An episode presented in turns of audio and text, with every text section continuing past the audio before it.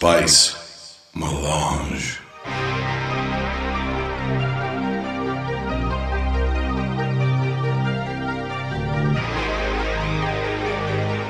My name is Jason. I am the last manager of the last video store in the universe. Binge movies in sunny tropical Akron, Ohio.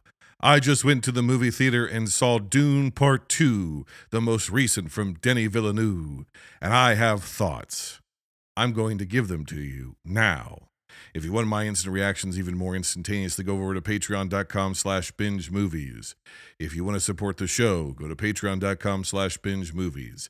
If you want to support the show but you don't want to give us any money, go to Apple Podcasts or Spotify, leave us a five-star review, and write a review. The more reviews we get, the better we do in the algorithm, the more people find the show, and the more incentivized I am to continue it, as opposed to just letting the movie reviews fall by the wayside, letting the last video store in the universe collapse upon itself, and perhaps bring about the end of the world. Dune two, I am unironically without words, which I suppose is the position Denis Villeneuve would prefer I be in. I've seen the nineteen eighty-four Dune, uh, directed by David Lynch, which I don't think is as bad as everybody makes it out to be. It is a trip, but I don't think it's as bad as everybody makes it out to be. I saw uh, Dune Part One with uh, most of the same principal cast and crew in two thousand twenty-one, which might as well have been nineteen ninety-one. It feels that long ago to me. It feels like a different world. Uh, I watched it on the big screen here at the shop in sunny tropical Akron, Ohio. We got this nice screen plastered against the wall, and every once in a while, fire up a movie. Although it's been a couple of years since I've done that, actually. There's a lot of junk piled in front of it right now. Uh, it's in one of the uh, sub offices, uh, one of the other uh, side rooms of the shop.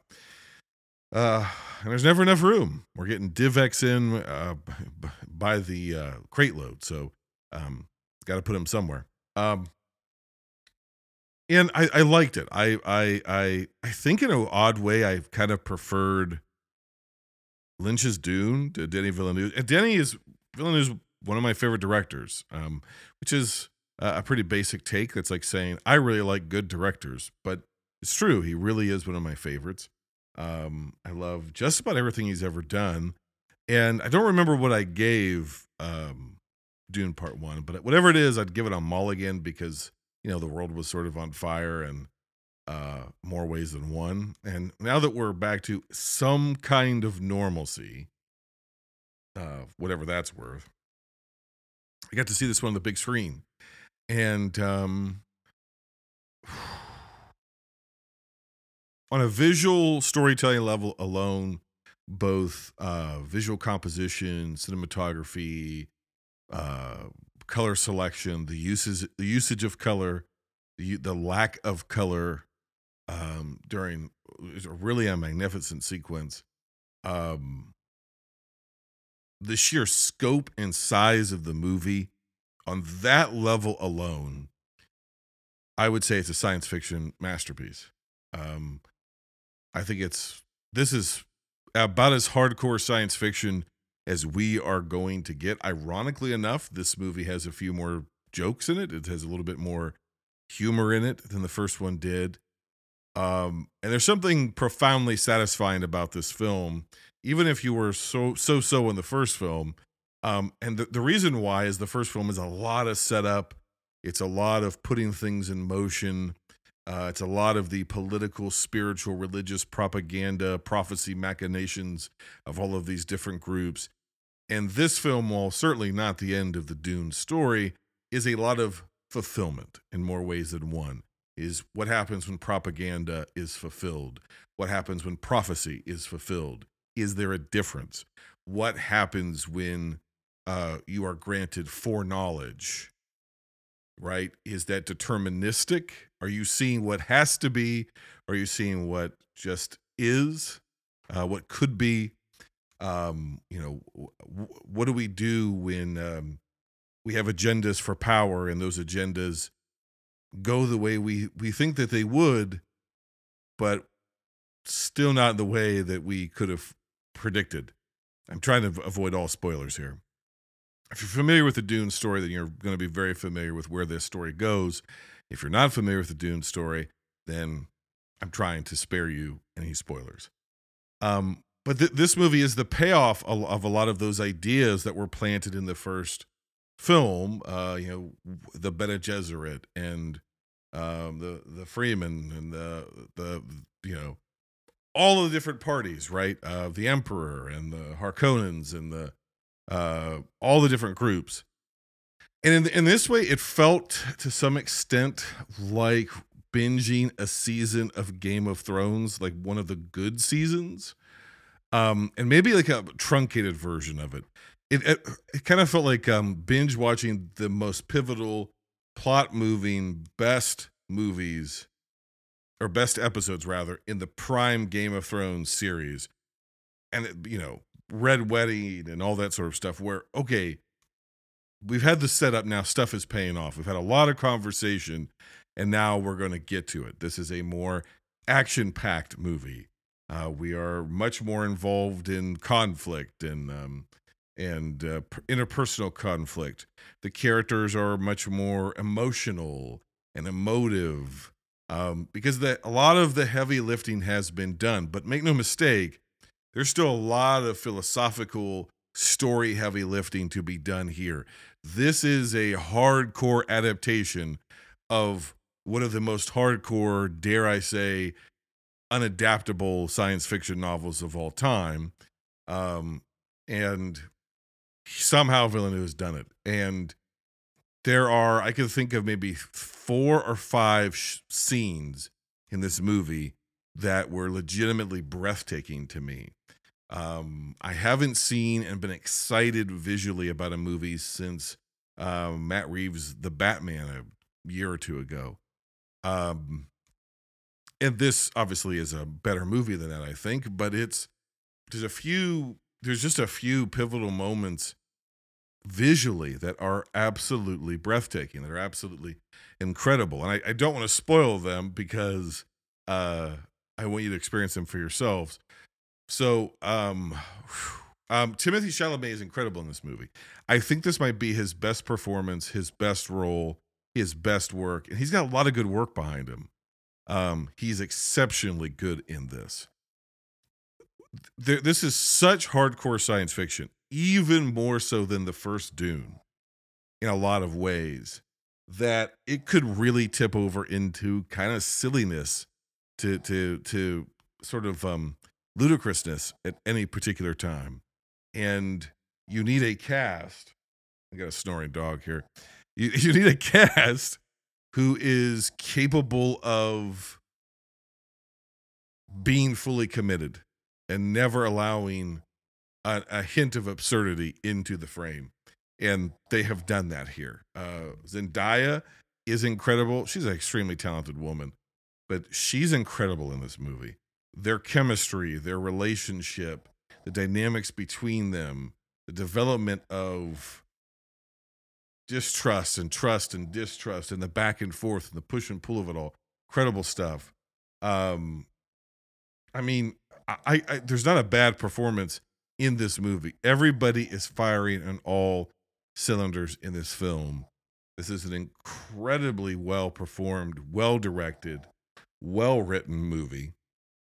As much as Denis is getting flack for saying he doesn't like dialogue, there's plenty of dialogue, and there's more than a few moments where he pulls a Lynch and is like, mm, I'm probably going to need to fill in the gap here, and we get voiceover. So if you're like, well, there's hardly any dialogue in this, not the case. There's plenty of dialogue in this movie. Um, if you're ever disoriented sort of watching the film, Um, I would say like give it three or four minutes and the, and they, they kind of like, okay, uh, we might've lost them. Let's reorient them a little bit. And you get back into it. Um, it is two hours and fifty-six minutes. And that is two hours and fifty-six minutes without an ounce of fat on it. If anything, there's a lot still cut out of this story. So if you're a hardcore novel fan, you might be upset at certain changes and omissions and, and consolidations that have been made. Um, but the, the movie would be like, just part two would be like six hours. So they, they he couldn't do it. He has delivered an incredible adaptation of part of the core story of the first book of, of Dune. And um, it's a fantastic film. Uh, here are the instant reactions. I give a score using the Letterboxd scale out of five. I can have halves, but not quarters.